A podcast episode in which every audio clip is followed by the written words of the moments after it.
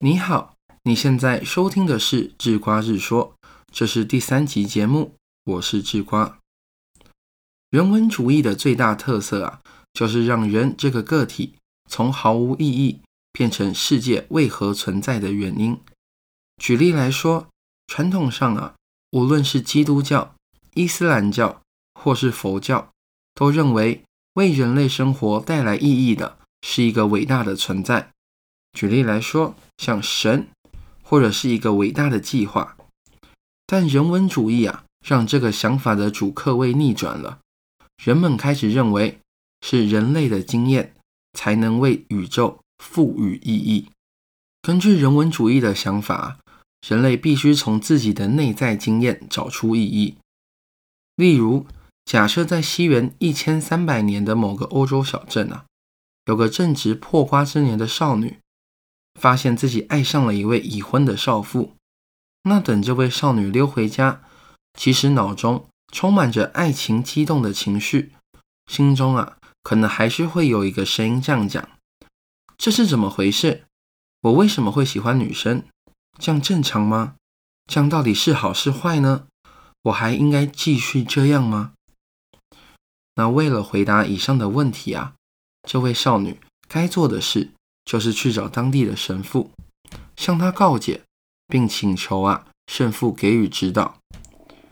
那神父基于前人从圣经中上帝永恒不变的话语中得到的结论，神父可以明确的判断出这个少女啊犯了一项不可饶恕的罪，如果不悔改，可能就会下地狱啊，而且必须捐硬币，甚至要到主教的安息地朝圣。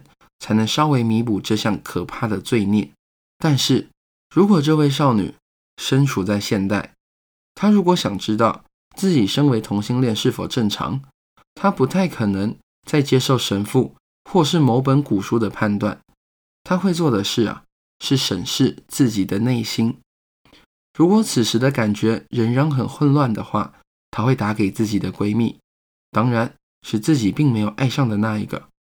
他好好的聊上一阵子，如果这样做仍然无法使他摸清真正的想法的话，那这位少女啊，八成会找上心理医生。基本上，现代的心理医生与中世纪的神父扮演的角色是差不多一样的，但两者最巨大的差别是，心理医生啊，并不会捧着一本规定着善恶对错的圣经。怎么说呢？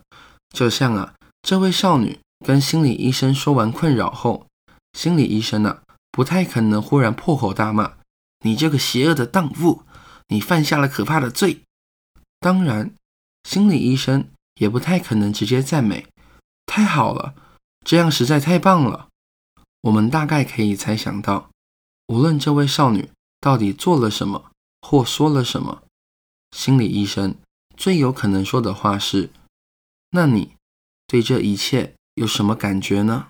智瓜并不是在鼓吹同性恋或是鼓吹婚外情，讲这个故事啊，只是想说出人文主义带给现代人们的一个精神，那就是要聆听自己的声音，对自己真诚，相信自己，跟着你的心做让自己快乐的事。